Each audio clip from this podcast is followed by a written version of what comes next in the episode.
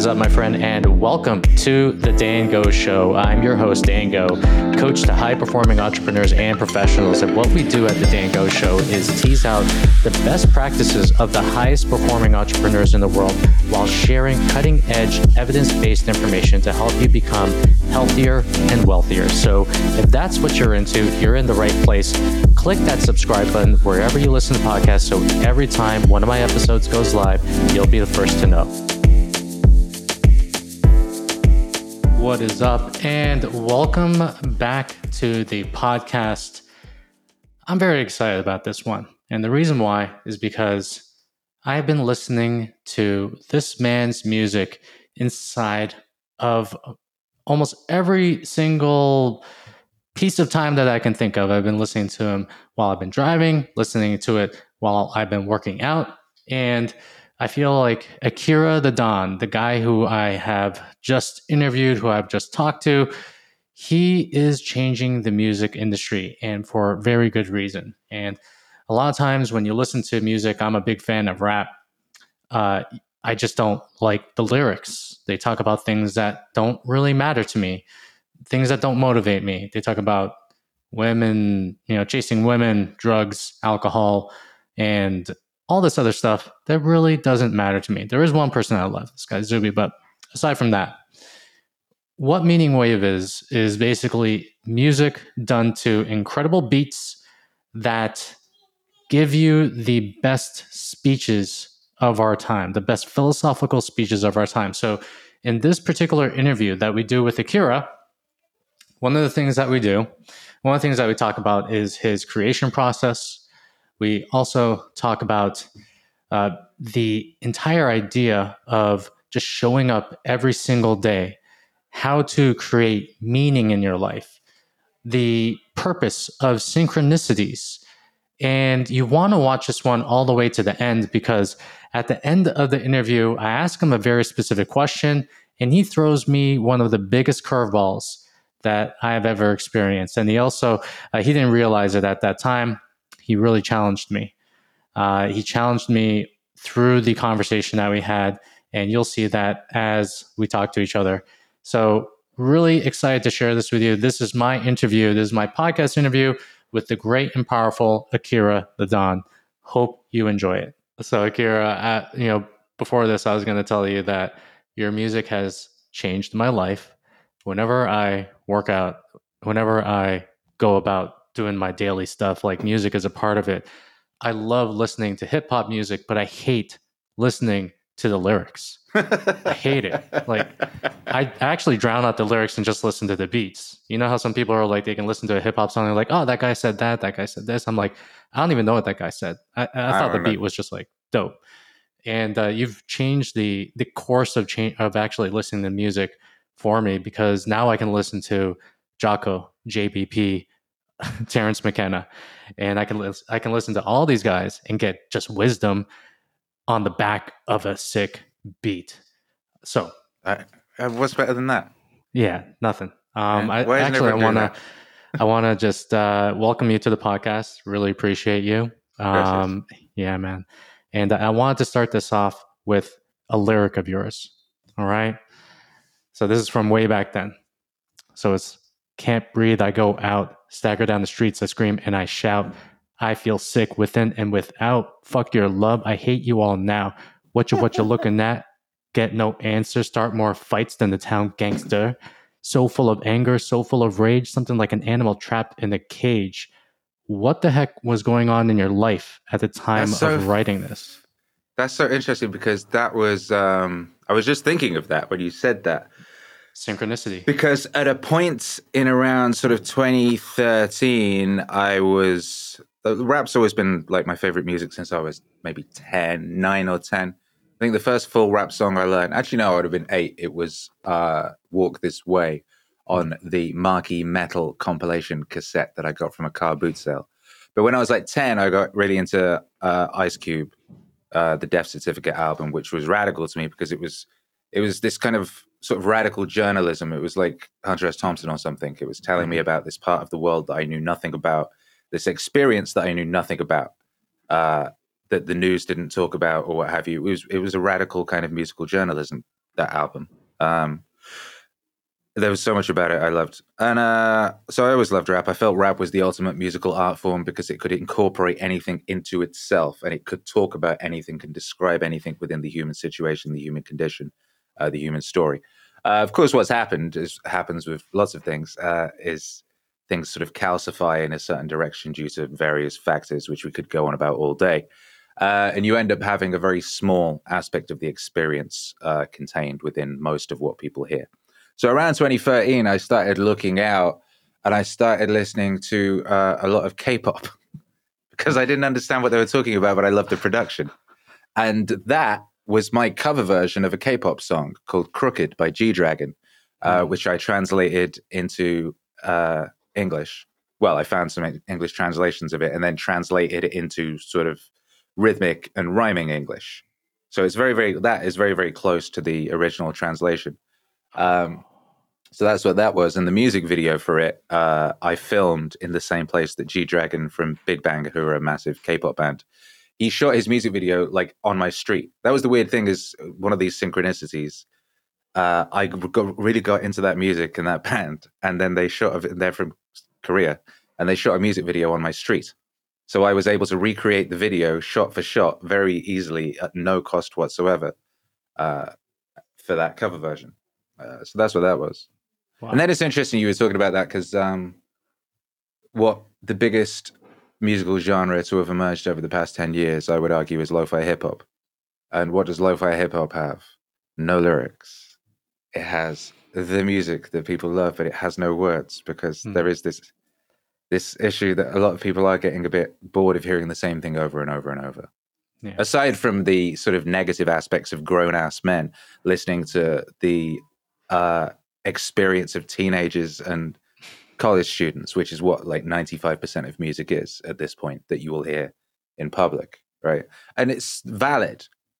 That is a valid aspect of the human experience, but it's just very strange that that's like 98% of what you hear everywhere. And it's what grown ass men are listening to uh, while they're doing important things and thus brainwashing themselves with the most hedonistic and kind of like base level experience of the teenager slash college student. It's very strange. What do you think about the subconscious aspect of music mm. and the fact that you are brainwashing yourself by listening to a certain type of music over and over and over? So mm. if you're listening to uh, someone that's just talking about Patek Philippe's and Lamborghinis and all this kind of stuff, then that actually attunes your mind to wanting the material things. So, mm. so and that could be motivational the, for people. It could be. And, uh, it could be. It can. It can. For some people, that can. His well, you you said it. You are. Music is the most powerful delivery um, mechanism known to man. But it's really not discussed enough or studied enough publicly. I don't know what they're up mm-hmm. to in uh, behind the scenes. Uh, people know I don't know. Did you ever did you read uh, Pre-Suasion by Robert Cialdini? Uh, no, I I read the other one, The Influence, but not Pre-Suasion yet. Yeah, that Pre-Suasion was the follow up, which he spent like 15 years researching, and that that came out a couple of years ago. Um, and that was about, as it suggests in the title, pre-suasion, the persuasion that goes on before persuading, that laying the table for the persuasion to work. One mm. thing he discovered in his re- in his research was that uh, wine stores uh, that played French music sold like 85% more French wine without ever mentioning it or saying you should buy French wine or it's good or whatever. Just playing French music made people want to buy French wine. And then when you asked them why they bought the French wine, they would say, oh, it's because it's good wine. They wouldn't say, because I heard the music. You know? Uh, when I was the last thing, I quit school when I was like 16. The last exams I did, I recorded all my notes over ambient music and played them to go to sleep. And uh, everything I did that with, I did very well. There was one lesson I forgot to do that with, and it, I didn't do well. So I was very aware early on of the power of music as a delivery mechanism. I know that everyone's always known that before the printing press. I don't know if you have. I think about this a lot. You know, everything, every, everything we develop technologically has this shadow side and has the opposite.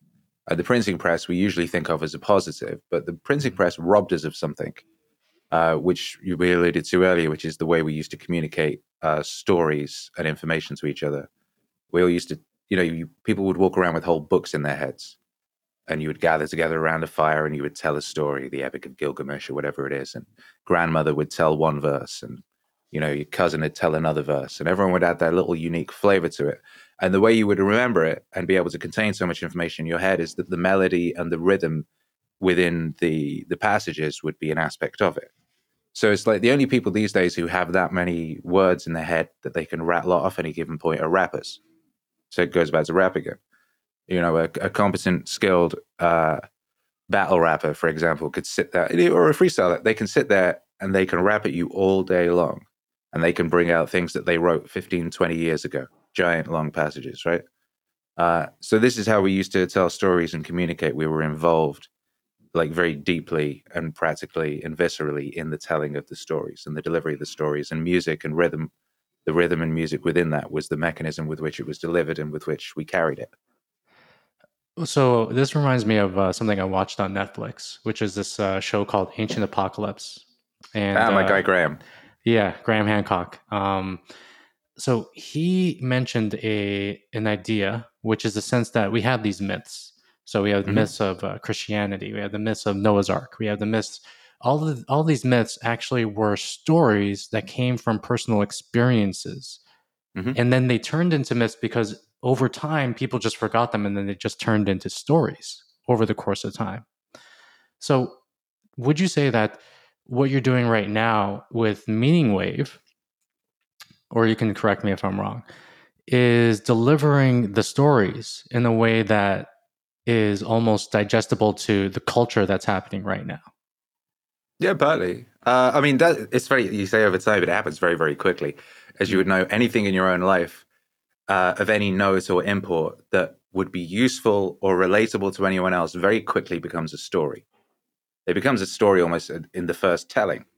And the way that it works, so you're telling your story and the, the hook and the bits that get people interested and what have you, you can kind of like lean into that and that a rhythm and a poetry is generated almost immediately as you're telling that story and when you repeat that story it becomes a little more defined and the shape of it becomes a little more pronounced and the melody and rhythm inherent within it become more actualized and anyone else who repeats that story will will those are the aspects they'll pick up on and remember and then they'll enhance mm. those aspects of the rhythm and melody inherent in it in speaking you don't think about it but your your speech just now is very melodic and very rhythmic everything we do always is uh, so what I'm doing is partly what I'm doing is finding that which already exists and kind of eking it out, which is all any of us do anyway. That's all Michelangelo did with with David. David was there in the rock, waiting to be uh, revealed. You know, it's pretty much what what we're all doing in this lifetime is revealing that which is, mm. and uh, that's what art does. It reveals that which is, and uh,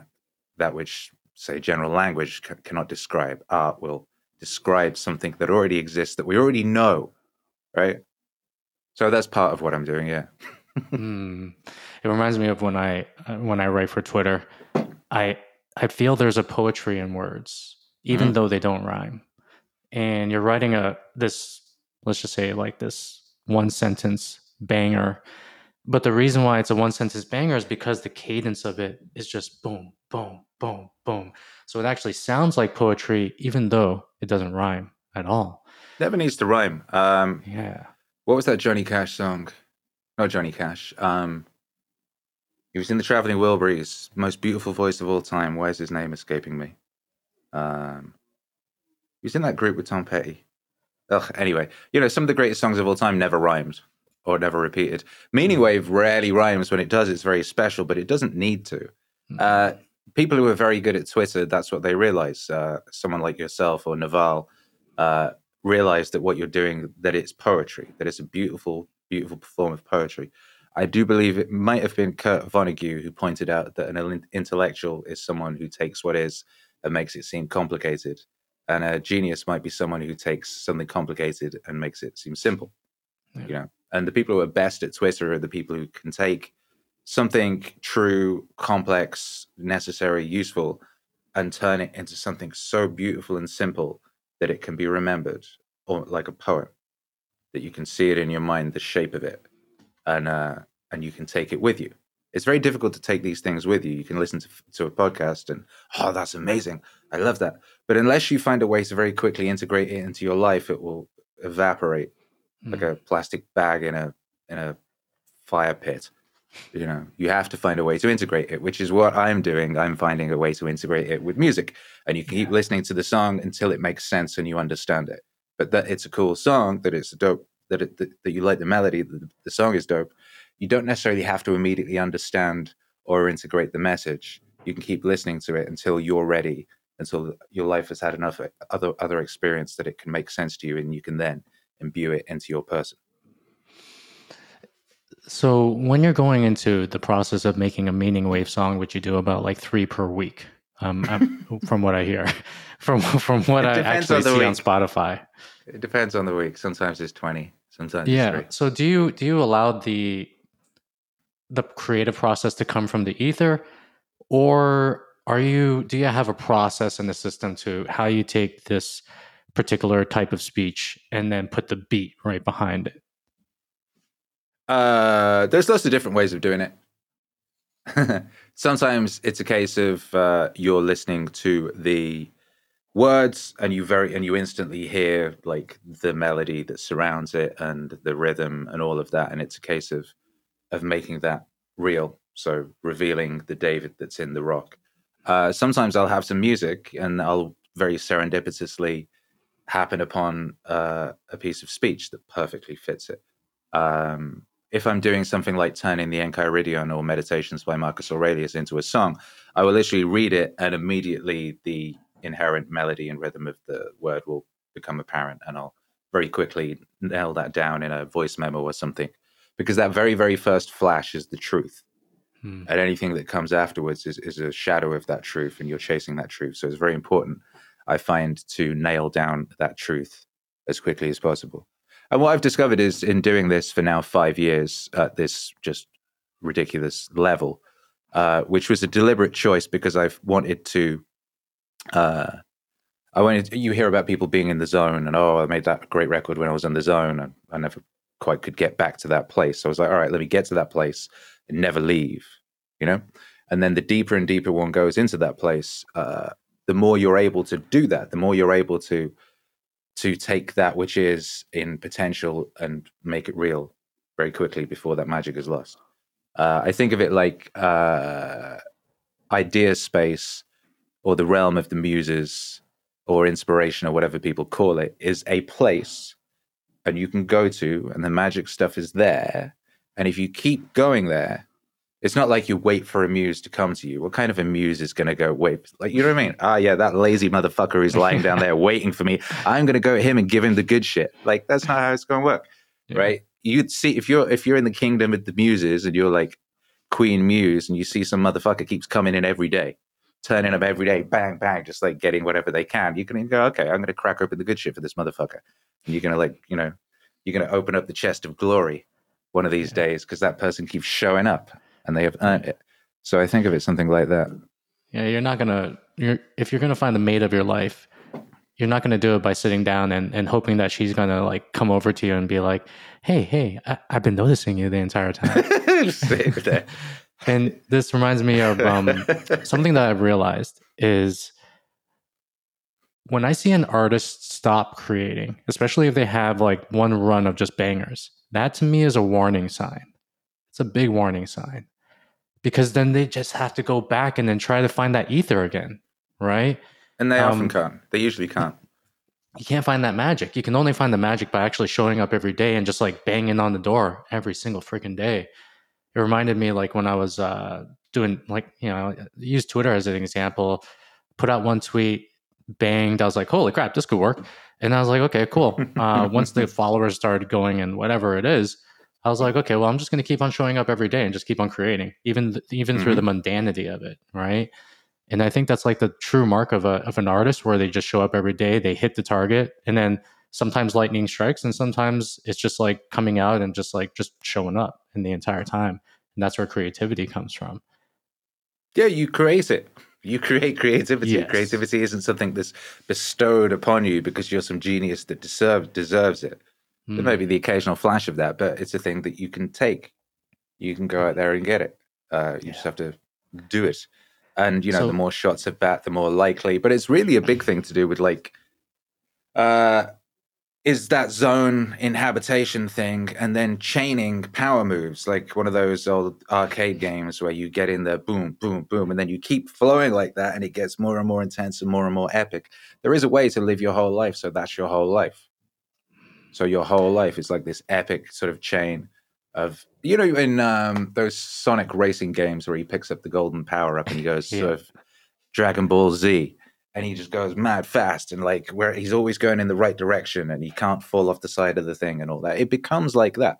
You use synchronicities as signposts. You don't overthink or even double think or even really think. You you use everything that you have, all your powers. You use your intuition. You all use all these things, and you keep fucking moving with the definiteness of purpose and uh, you know an un uh, uncompromised truth of being in alignment with what you really are, hmm. and uh, and that's what life is. That's what you do, and that's possible for everybody. It's not. I'm not saying it's um, necessarily the easiest thing in the world to begin, but once you begin, it's yeah. easier than not doing it because the because the repercussions of not doing it are so obvious, so obviously awful.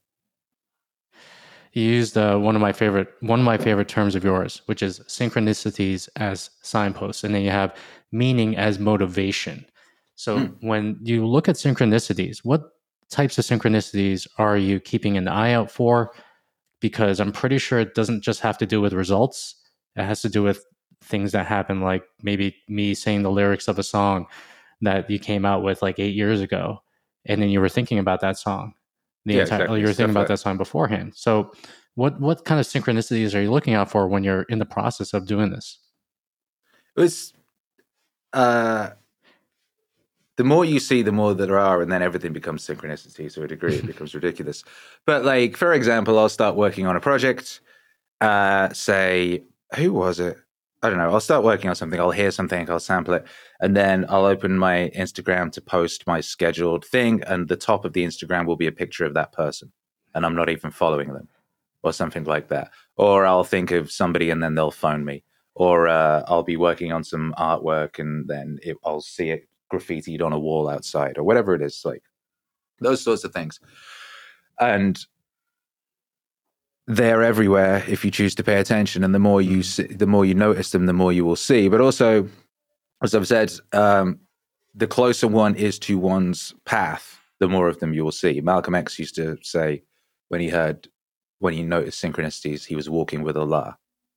Uh, grant morrison uh, would say that the first step to becoming a chaos magician is to notice synchronicities.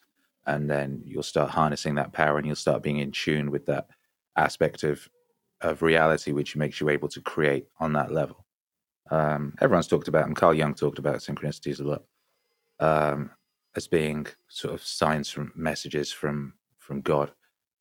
Hmm. Uh, and like with anything, like say the foundational gratitude aspect, right? The more grateful you are, then the more you have, and all that sort of thing. It's that anything that you pay attention to will will propagate, whether it's positive or negative, or seemingly magical or seemingly pedestrian. Hmm. And and what does meaning as motivation sound like to you, and how did you learn that in the first place? Well, that's something I've always had. I didn't necessarily have the words to describe it, so I was hmm. able to get through things that other people wouldn't have been able to get through. And people are always quite surprised at how I managed to be so resilient and get through so many things. Uh, you know, I'd seen over the years you'd bump into a family member or an old friend, and they'd, they'd be somewhat surprised that you weren't dead. You know, it's like, how do you keep going through all these things? And I always had, uh, I always had meaning. I always had this very specific thing uh, and reason for being. And if you have meaning in your life, you don't need motivation. You don't need uh, energy drinks. you don't need anything. If you have that and you and you know what it is, and the deeper into it you go, and the, the you know the the more aware of you are of it, and uh, then the less motivation you need, and it's very very easy to just keep going, no matter what things throw at you, no matter what hardships, pain, struggles, financial problems, uh, obstacles, people punching you in the face every single day, whatever it is. Uh, you don't need motivation if you have meaning. Meaning is all you need. Uh, meaning is more sustaining for a human being than water. Hmm. It seems. Let's just say someone's listening to this right now and they're trying to find meaning in their life. They feel like their life is devoid of meaning. What would you say to that person in order to help them find whatever it is, whatever juice that they need in order to do the thing that they need to do? Usually, I mean, it was pretty simple back in the day. Uh, very simple way. It depended for a for a human male. Meaning can be derived in you know the protection of one's family. Hmm. On a fundamental level, it's pretty simple. You know, so generally, most people would have some family they would need to be uh, protecting in some shape or form. You're a brother, you're a father, you're a son, whatever it is. Very quickly, as soon as you've, you know, as soon as you're almost sort of cognizant you're aware of that and you're aware of that responsibility and that's what you're doing and that's your, your meaning so there wasn't much time for people to not even to think about such things uh, this is one of those things we were talking about earlier that, that has a shadow side the shadow side of living at the peak of recorded human civilization when there is more opportunity for people to actualize their true being than ever before when less people than ever before are uh, proportionally are existing purely in a state of survival and fight or flight and uh, necessity. Anything you could define art as being anything that is outside the realm of immediate survival, that is done by beings, right? So suddenly you have all this room for uh, for that, for the expression of, of self, and so that creates a void that was previously occupied, and that creates that that longing. And if it's not filled with what it should be filled with, then you end up with anxiety and and depression and all these issues that haunt modern man. Hmm. You know, and uh, that's part of the sort of trick that is being pulled because the powers that be do everything they can to keep people sick and afraid and confused and and uh, separate from that which is theirs by birthright. You know, mm. uh, bread and circuses and and disease and drugs and all these sorts of things. Um, so how one finds it in this contemporary situation outside of the very simple, you know, find a, get a family, find something. Uh, it's you know, find some responsibility of some kind. If you're not immediately aware of, say, an artistic calling or a, and that can be found. Naval, I remember Naval talking about that. Naval's like, I think he's always like, ask your mum. He's like, I didn't know. I thought I was supposed to be doing this. And I spoke to my mum and she was like, oh, no, you were always really interested in this. You want to think about like a moment in your life when everything glittered you know, think about a moment in your life when sort of everything else slowed down a bit, and whatever was going on then will be a key to what it really is for you. Uh, so you could do that. Um, and if you're finding that difficult, you could just assume some fucking responsibility of some kind, and uh, and it'll come along. But if you're, you know, if you're occupied, the devil will find work for idle hands to do, said the Bible. You know what I mean? Uh, Carl Jung said, "The world will ask you who you are, and if you don't know, it will tell you." And uh, as I've said before, program will be programmed, which is mm. the hmm. point of meaning wave. So you got to make, you got to decide. You know, you just got to make a decision. If you're like, okay, I need meaning, you go, okay, I'm going to find meaning, and I'm going to mm. go lift weights every day until I find meaning. Yeah. Uh, I'm going to go pick up something heavy every fucking day that occupies me. There's a wonderful thing I like. I didn't get exercise into my life until basically the last sort of 17 months. It was the missing piece that I found here in Mexico. It was the reason the second Jocko album only came out this year. I couldn't make a second Jocko album until I'd imbued the lessons of the first fully, mm. you know. And um, there's a wonderful thing in, say, I do CrossFit, but that involves weightlifting and all these various things. When you're pick, holding something fucking heavy, uh, everything slows down. And there is only that. All of the stress and concern and whatever in the world, it doesn't matter. It melts away. And at that moment, you're about as close to God as, as a person gets. And the deeper into that you go and really be a part of that moment and really be there, don't be trying to get through it. Is that, you know, don't just get through it, do it. Be there in every aspect of it. Doesn't matter, it's, particularly if it hurts. Hmm. That's where God is. That's where meaning is. That's where truth is. And just doing that uh, will introduce your life to that meaning you've been longing for. And then you'll be able to find it where else it may reside. Hmm. So th- I can take this in so many ways because exercise is obviously my jam. I love it. Yeah. so, w- what exactly have you learned about yourself over the past 17 months of really taking on the exercise, the nutrition, and the lifestyle that's conducive to being energetic, healthy? Uh, I'd had nutrition before. I've been, well, I've been sort of trial and error working out what works for me nutrition wise my whole life. Um, I used to get really bad like acid indigestion and I would sort of bloat and I had skin issues and all these things. And I would go to doctors and they would try and get me to take pills. And hmm. I've never trusted government drugs. You know, I'm no, no, I don't, fuck, I don't like government drugs. So I did all these various diet elimination attempts. And I found at one point when I stopped eating like pasta and shit, suddenly I didn't have acid problems. So I was like bread and pasta. If I don't eat those things, I do better.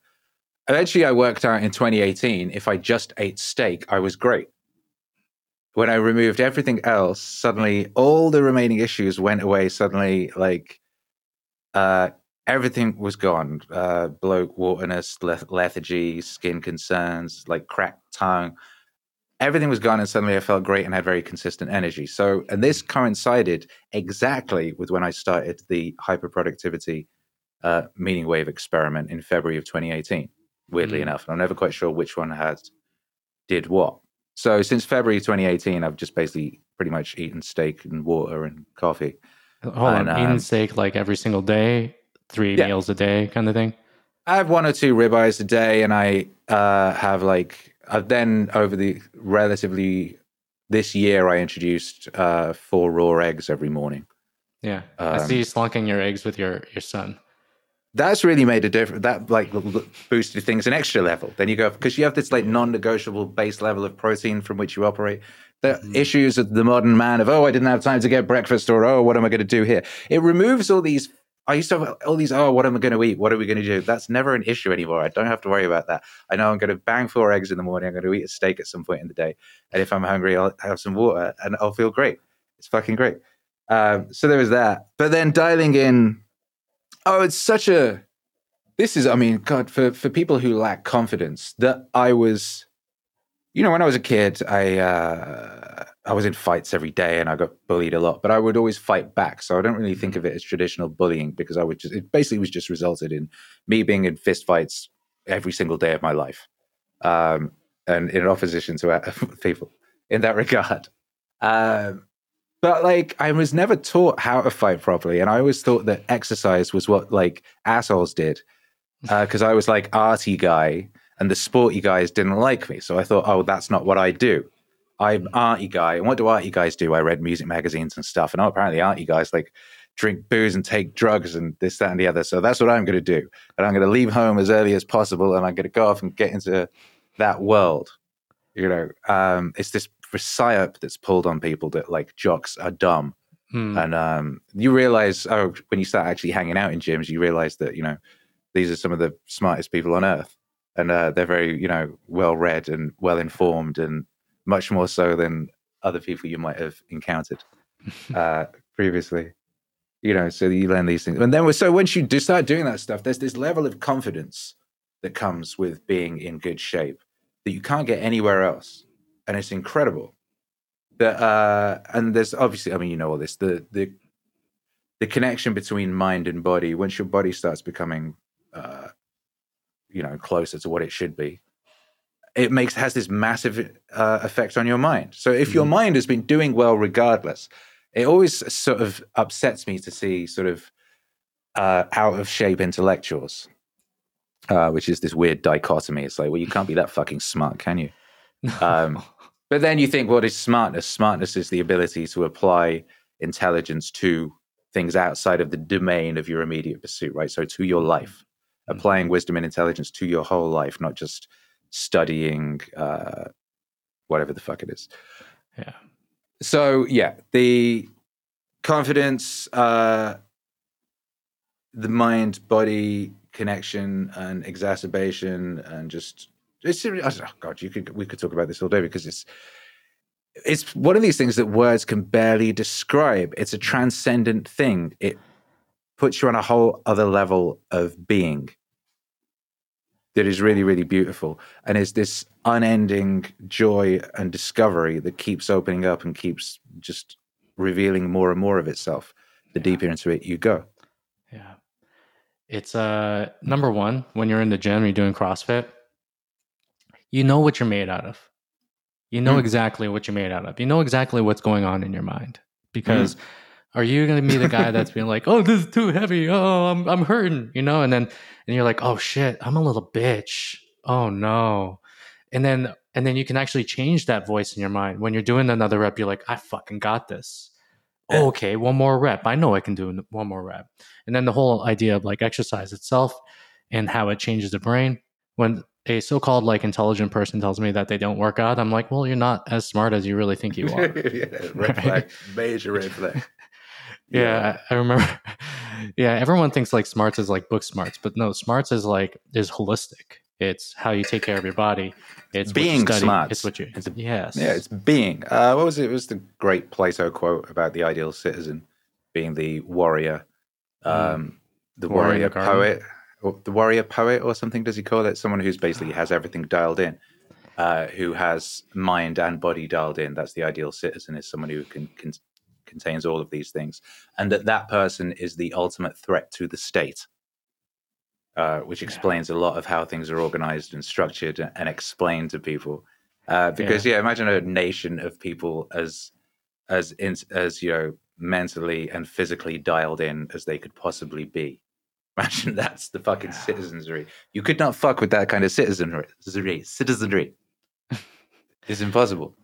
Well, Uh, this, this is the reason why a lot of like gym gym people were were just up in arms of what was happening over the over 2020 2021 they're just like they're just like this is Yeah. stupid. What- but here's the thing because when you're doing it like there's a real appreciation when you're doing it that you don't have when you don't do it of what Mm, goes into it and the the sacrifice and the work and what's really going on for a person to look a certain way. It's not like oh yeah they're just lucky or whatever. Like no Yeah. these motherfuckers work hard.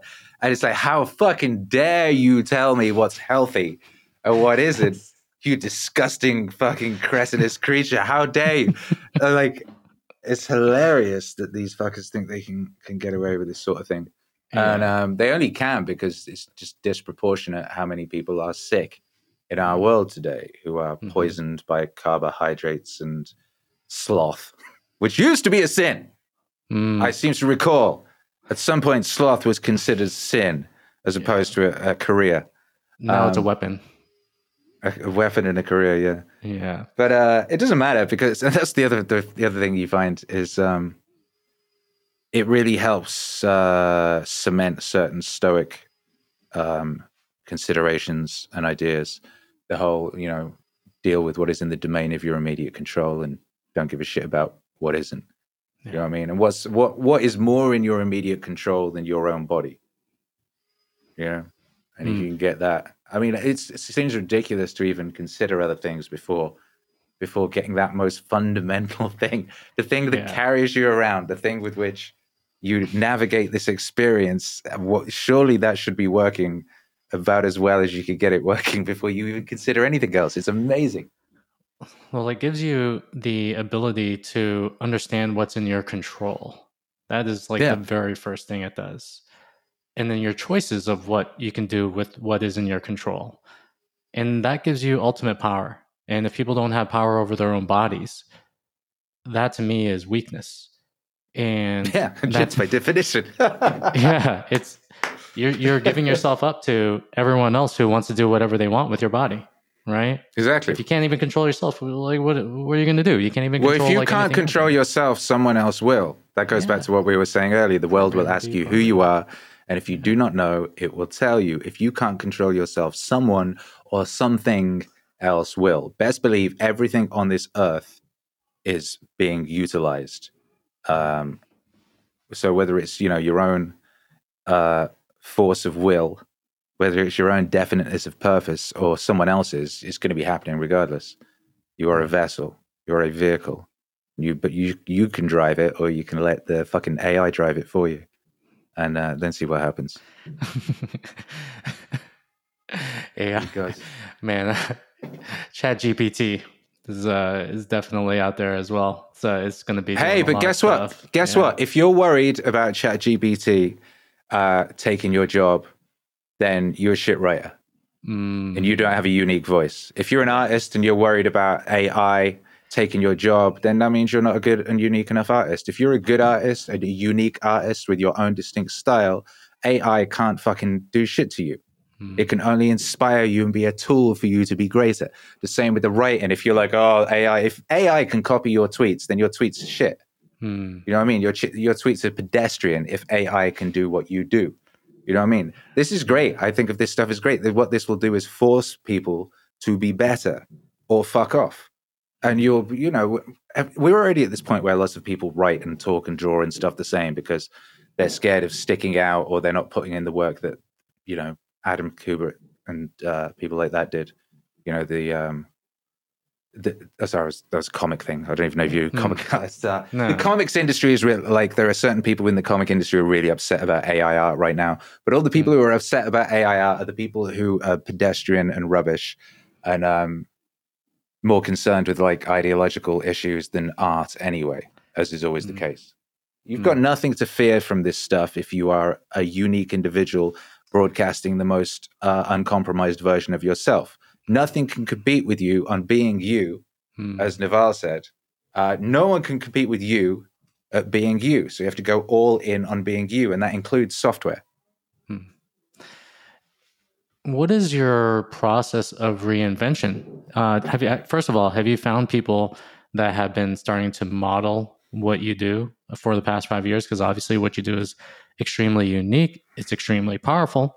And then you find yourself as an artist continually having to push the next level, continually mm. having to uh, reinvent yourself little by little, bit by bit, putting out mm. things that are a little bit different that are actually calling to what is inside of you.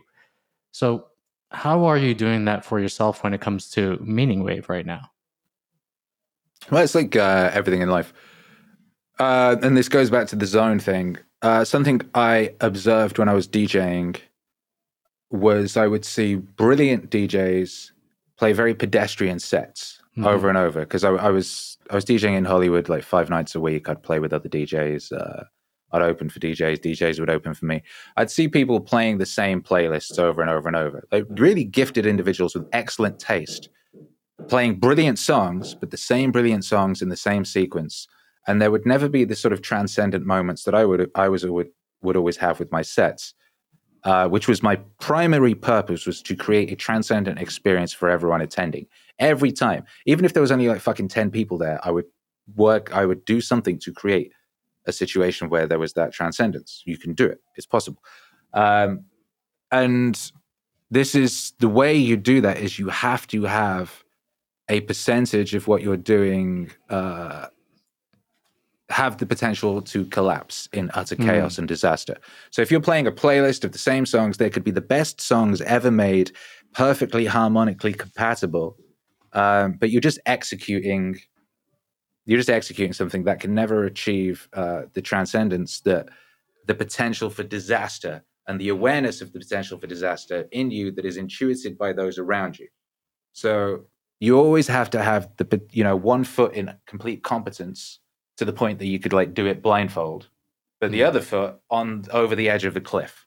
Hmm. so you know you could at any point fall through and it all could all go wrong. I observed that in DJing, and I found that to be true. And I found that to be true in everything. That's also how you stay, partly how you stay in the zone, is you have to have that going on. So what what I do practically with regards to music is every project I do, I introduce something new. So I introduce a new technology, a new plugin, a new process, something that I don't know how to do that I have to learn on the job.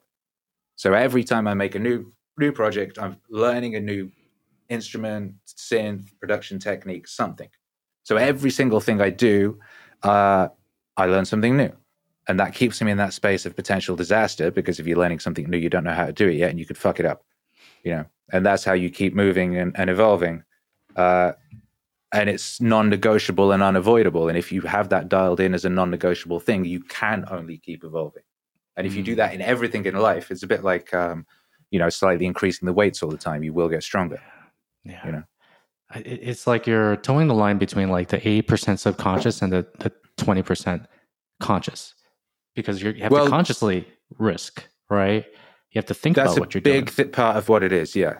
Um, you've you know, the deeper into life you go, the more of your life is run by the subconscious. Hmm. This is why people think time is speeding up. If you drive the same route to work every day, your brain starts fast forwarding through it. It already knows how to do that. Is you're just you know.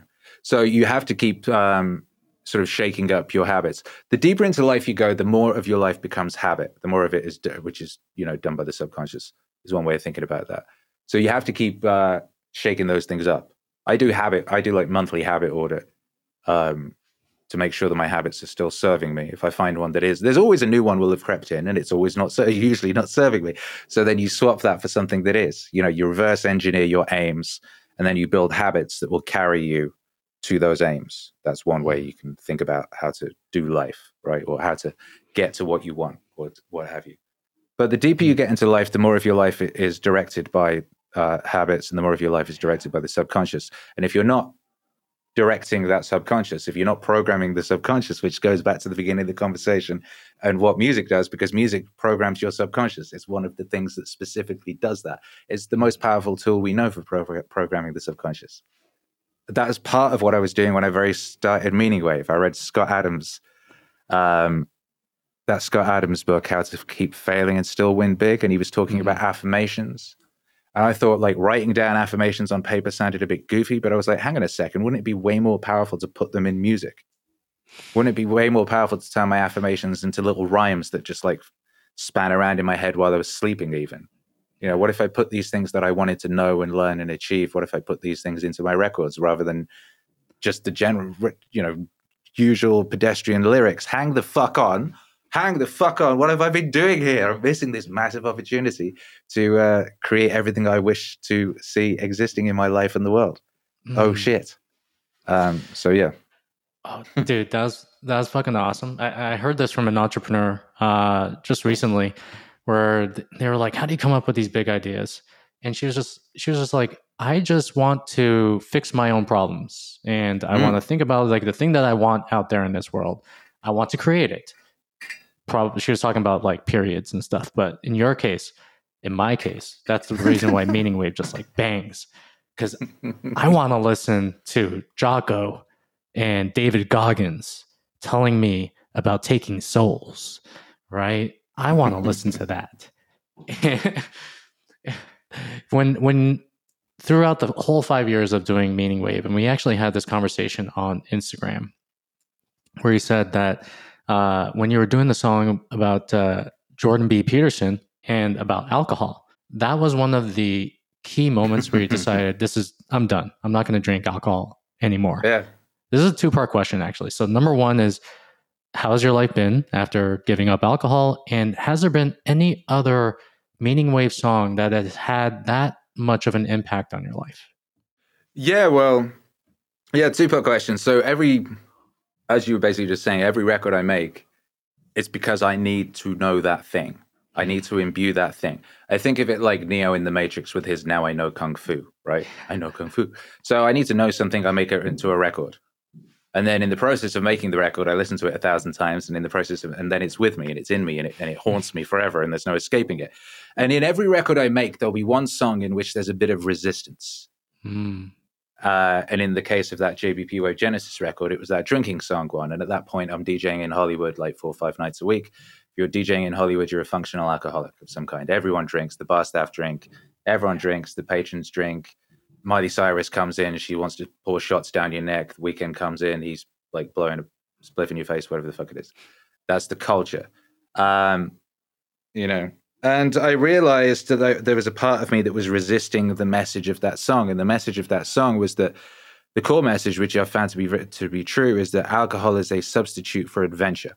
Hmm. And I realized that all my life, the thing I'd loved about booze was it was a shortcut to adventure and I was always have some kind of fun and some kind of an adventure. And, and I loved that about it. I would, oh, fuck, I've woken up in a skiff. What happened? Oh, my goodness. Um, you know, but if you have an adventure, which is another way of thinking about meaning, then you don't need alcohol, and alcohol is only going to get in the way of your true adventure. Mm. Which it was. It was like I'm I'm here aiming at being hyper productive, and I'm really hungover every day. Like this is getting in the way. And I realized, but I was like, oh, but I like drinking and I'm, I'm a fun person when I'm drinking and I need to be on the level of the crowd. I need to be like on the vibe they're at, da da da da da. Yeah. And you, you know those things, those are little lies in your head. You know, you, you can tell from the tone of them. Oh, but, oh, but, shut up. Uh, so I realized, oh, this is the one, the song I'm resisting. So this is what I need to do. I need to stop drinking. Um, because for those reasons I spoke about. So I did, and it was uh, it was all epic. I was like, oh shit! First time you're DJing and you're not drunk, it's a bit confusing because you like you're really hyper aware of things, and then you're like, oh shit, I'm hyper aware of things. Hmm. Again, it, it's like bullet time in the Matrix. You can sense a person over there feeling one thing and a person over there feeling another thing, and you can get the perfect records in sequence ahead of time and you can do you can move powerfully in slow motion. You're like, holy shit, I'm fucking maestro of this thing. So it's you're like, oh shit, I was being an absolute moron. It was like I was swimming with a bag of rocks unnecessarily, and now I've taken off the bag of rocks, and now now I'm free. Ah, ha, ha. And suddenly, this whole other aspect of life opens up, and then when you're in social situations where previously you would rely on booze as a crutch, you're suddenly forced. Oh shit, that version of me that can be bought out by alcohol does exist it's like anything. It's like you know, uh, psychedelics are a shortcut to something that can be achieved via other means. Of hmm. music can get you to places of the psychedelia can. So yeah, so there's that with booze. Um, and I say stopped. I don't say quit. I say you know stopped. Yeah. I took the decision that you know, and maybe at some point in my life uh, I will drink again. Uh, I did have a glass of champagne at my gym's uh, fifth year anniversary uh, thing where everyone stood in a circle and said what they felt, what what the gym had given them, ten o'clock in the morning, you know. Uh, anyway, so yeah, that that was that. What was this second part of the question? So, is there a meaning wave song that oh, has yeah, yeah. had? Yeah. Well, well, all, the, all, all yeah. of them, but I do remember one that made quite a difference. Was and it was the same thing. It's like this is what I'm resisting. Hmm. There's something here I'm resisting. Was on the Naval record. Uh, where he was I think it was the last song on the album. And it was um um he was talking about yeah a a um a busy calendar and a busy mind will destroy your ability to do great things in this world. And at that point I was streaming twice a day every day and I had been doing so non-negotiably for over a year. When Tom Hanks disease kicked in and they shut down all the clubs, I just started DJing online every day. You know, but uh, I found that yeah, I was DJing at seven in the morning and seven in the evening for like combined six to eight hours a day, and um, lots of people were sort of saying, you know, like, and my wife was pointing out, like, how are you gonna get what you, the other things you want to get done done while doing this? And I was like, mm. no, this is the thing I said I'm going to do, and it had become this almost pride thing that I'm doing this. But that record, and I'm listening to that, the masters of that album, and I was running at the time for whatever reason up a hill and I was like, oh yeah, he's right. He's right. I'm gonna have to stop doing this thing because because he's right. And I, I mm. pushed that back and kind of was, was doing the whole, oh, not me though. That's Naval. I'm not. That's not me. That's you know, that's no. Okay, it's true. So uh, I stopped streaming twice a day, and that freed me up to basically I kind of leveled up quite significantly in the music I made uh, directly after that. Mm. It was like I'd been sort of going like this, and then doing that allowed me to zoom, expand hugely. Man, but every record me. I do. Damn. I'm What's like, that? You're challenging me now. I'm like, what am I resisting at this very moment? You know, there are certain things in my life where I'm like, oh no, no, it's not that. You know, I have to be there. I have to do that. And then, and then, and then you go through that thing in your mind, and and you're just like, oh no, no, no, no.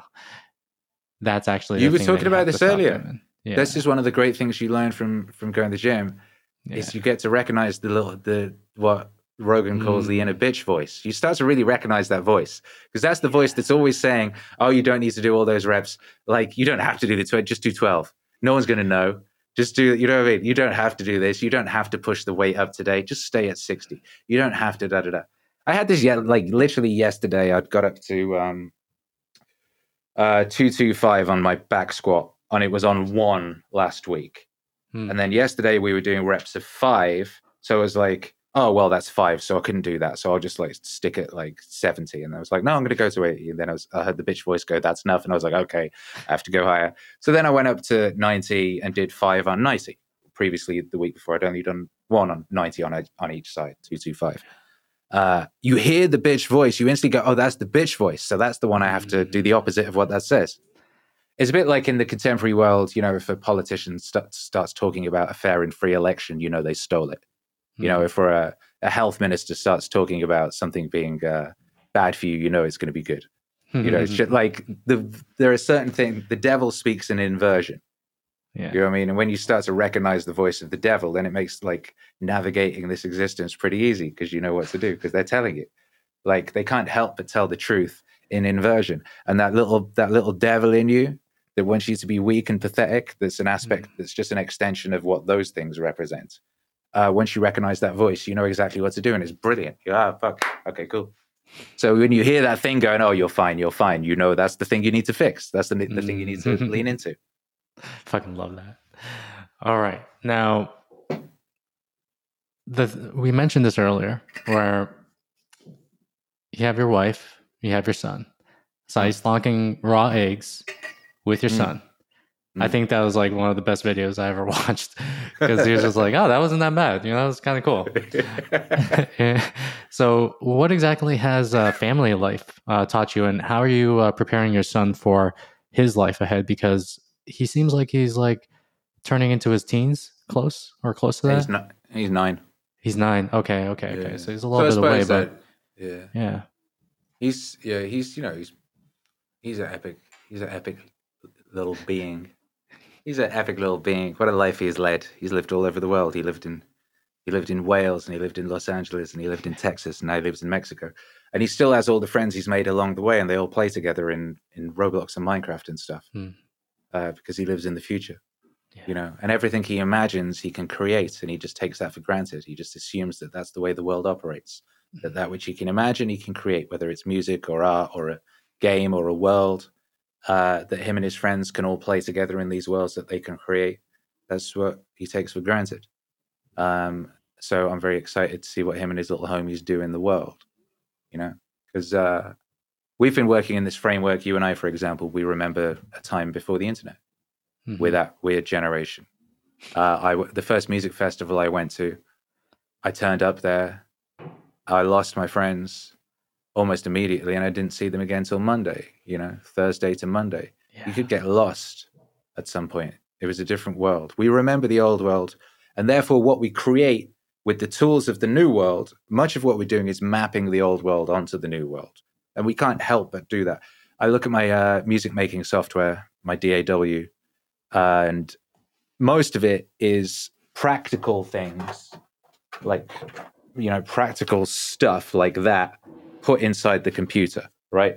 They're trying to recreate the music studio of the 70s inside the new machine.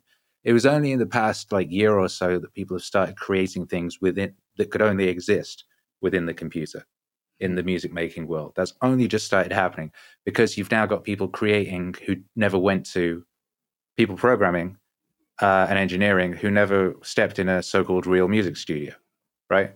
You have to have that happen. So this is what is going to happen with Hercules and his homies. They weren't a part of that world that we were a part of. So what they will create will be things that could only exist within this new world and with these new tools.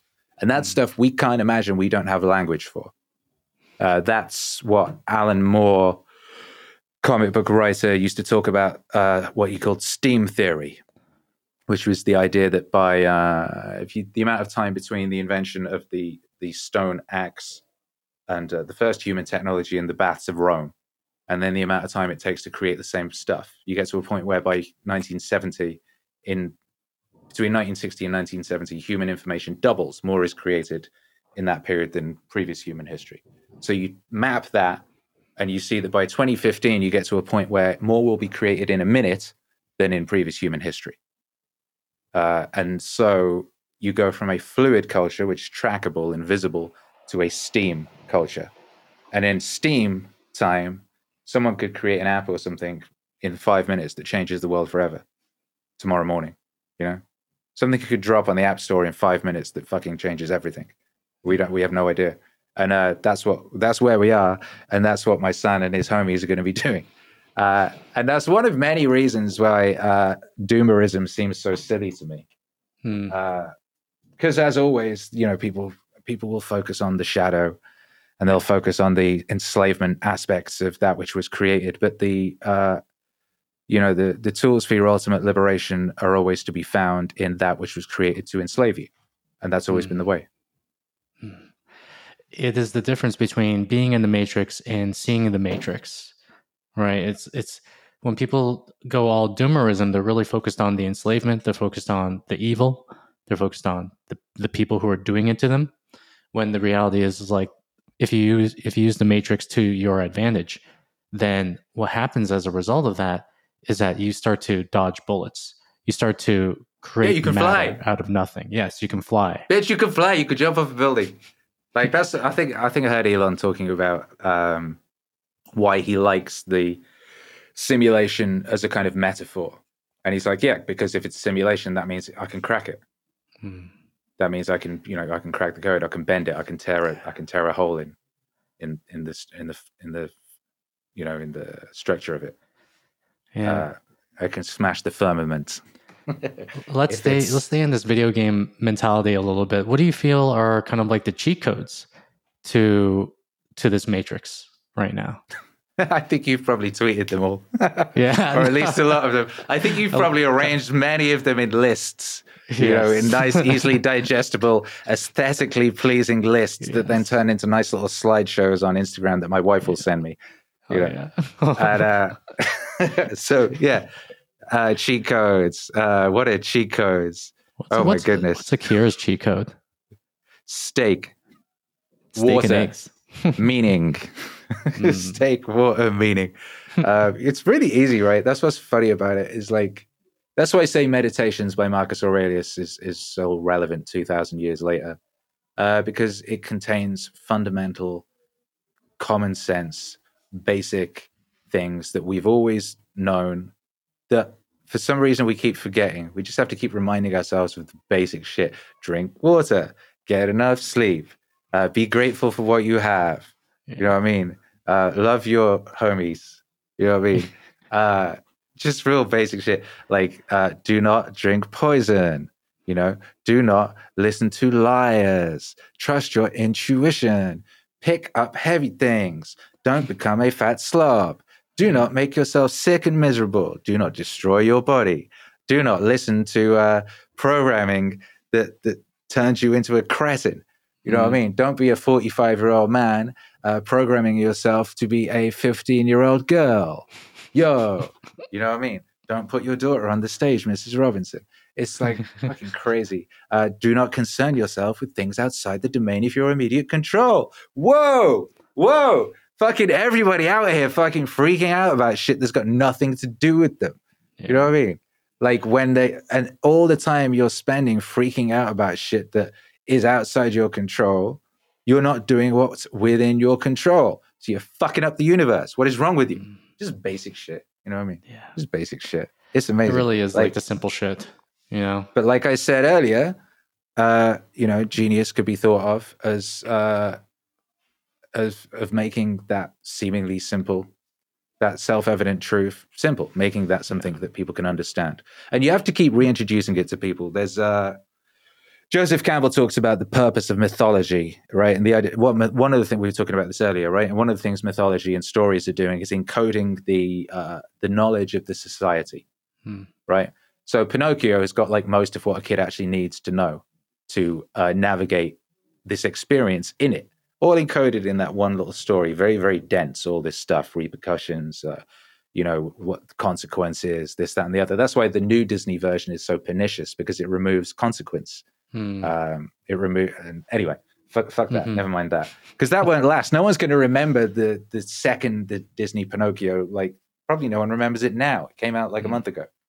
You know, uh, that propaganda does not last. Myth does, and what myth does is encode the knowledge of the society, and it also acts as a mirror that lets you know where you are and where you're Yeah. supposed to be.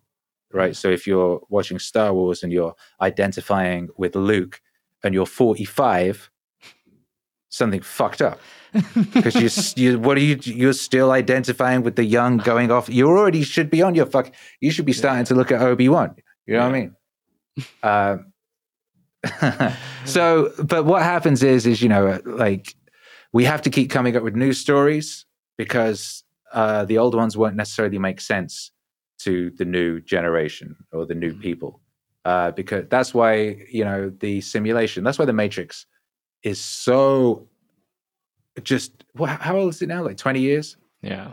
It's still just this perfect metaphor for where we are because it perfectly describes where we are in terms that we understand with metaphors that we understand and make sense to us, computers, things within our lives that we we see. Right? Mm. It's the same story that's been told a billion times over, but it's updated to date is to make sense for this world.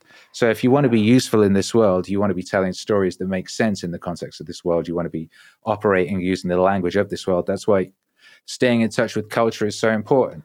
That's why continuing to divorcing yourself from culture, Mm. art or music or whatever it is, is actually dangerous because it will untether you from the society you wish to be to to influence and be a part of, right? hmm if you cannot speak the language or understand the language of the society, how can you usefully influence the society? You know, Yeah. Then you just look like an old man who's screaming at the wind. you are the Oh, old yeah. man screaming at the wind. Exactly. Go- googling, uh, googling, like, what's what is it? Yeah, looking up slang on the internet, yeah. complaining about it. Yeah. All right, Akira, this has uh, been an incredible conversation. Really appreciate you. Really appreciate the music that you come out with. I have one final question for you. Hmm. So, if you could write down one question on your bedside and have the answer tomorrow morning, what question would that be? Here's the thing: I like the questions better Yeah. than I like the answers. Yeah. You know, Mm. Mm. like the yeah. I can literally, I cannot think of one. Okay. I rather. Here's the thing. I think that's the wrong way, or like the worst way of discovering, Hmm. because you need to find out by doing. Right? If you, it's what's the point in just having it handed to you? You probably forget it. You know what I mean? Uh, The the, the biggest, most uh, most profound question. You just, you just write it down, and then you have it in the morning on a post-it note, and you didn't actually go out there and find out for yourself by doing it. That's that's why we're here. That's what we're doing. That's what all of this is, right? That's what we are on this world doing is actively participating in the answering of the question. We are the answer to the question, and our lives are the answer to the question. Uh, so, if I was to wake up tomorrow with the answer to the question, that would mean my life was over, Hmm. and uh, that would be okay because it was a wonderful life. Uh, you know, I got to make songs and uh, climb castle walls and fall off them. You know what I mean? Uh, I got to talk to Dan Founder on the internet. You know what I mean? Through the magic of, of contemporary shit that my grandparents had. You know, my granddad was in a concentration camp. Hmm. He couldn't even. He didn't. Even, he didn't know that his grandson would be talking to Dan Founder on a computer. You know what I mean? Uh, About matters of philosophy rather than the immediate concern of the Russians sticking him in a fucking truck and uh, taking him away from his parents forever. It's fucking crazy. So here we are answering answering questions every day, and um, you know, uh, Jack Kirby. One of the nicest things I remember hearing him saying is, if uh, if this was all over tomorrow, I would say, well, the questions were terrific. Hmm. You know, Beautiful. he was, he was talking about yeah, he's a man with a lot of questions, and all his art is doing is asking these questions. It's asking the big questions: like, who are we? You know, who are our gods? Who are our evil gods? Who are what are we made of? What what is what is the form of our existence in what is what is the truth of our existence in the form of myth and legend? Hmm. That's all his his whole life. He was asking questions, and the art. He's he's the guy who created the the Marvel and most of the DC universe. He created Galactus and the Silver Surfer and all these things Yeah. Uh, he worked very very hard every day of his life. He was in the he was in he fought in the second world war. He was as as of anyone i've ever witnessed prince was one but jack kirby was a conduit to that thing we were talking about earlier that space god idea space whatever you want to call it. Because he worked fucking hard he just showed up every day and he did it and he did it and he kept asking questions. Showed up asked questions showed up asked questions and answered them for himself in the form of the work and um, and that's that's you know a beautiful thing and a life well lived. The And- questions and have been one terrific. of the most that's one of the most beautiful ways to end off this conversation that we just had. the so- questions have been terrific. so Akira, where can people find you? And where can people uh, engage with Meaning Wave? Well, hopefully wherever they happen to be. That's the aim. There's no point sticking your lemonade stand at the top of Everest and expecting people to come find you, right? So wherever you might be, we try to be. If you're if you're a Spotify person, we're on Spotify. If you're a YouTube person, we're on YouTube. If you're a Twittery person, we're on Twitter. Wherever you know, if you like yeah. Discords, whatever it is, write Meaning Wave into a thing, into one of those typing forms. Write Meaning Wave, write Akira the Don. You might find something that will change your life. Yeah. Um, yeah. If you listen to this and you work out, listen to it while you work out. It's one of the best types of ways to That's fill your code. mind with something. That is the cheat code. That's Listen the cheat Meaning. Wave when you Meaning Wave is the cheat code. Yeah. Do they do they pump this at the CrossFit gym by any yeah. chance? Yeah. yeah, which is which is a beautiful thing. That was like one of the most gratifying things. you know, like having your record on the radio or having your record in a movie yeah. or whatever. It way it was way more beautiful feeling to walk into the gym and they were playing every second counts um, the first time that happened. Or um, yeah, because that was really cool. Because it's like it wasn't because I was there; it was because that's just what they were doing. You know, it's it's wonderful when you're there. Um, there's a couple of the instructors that like really really like it. Yeah. You know, um, yeah. and that's very gratifying because uh, I really respect those people. You know. Yeah, I feel like you're changing the music industry at this very moment with Meaning Wave, and uh, it's just the beginning of amazing things. So, my man, thank you so much for jumping on the podcast and having this amazing conversation with me. And yeah, thank uh, you for yeah. everything you're doing, you bad motherfucker. Yeah. I appreciate it. All right. Catch you guys on the next one. Thank you again for listening to the Dan Go Show. We have some amazing episodes coming your way, so make sure to hit that subscribe button if you haven't already. If you're already subscribed and today's episode hit home for you, please share this episode with someone that you know who'd benefit from listening. Take care and see you every week on your favorite podcasting app.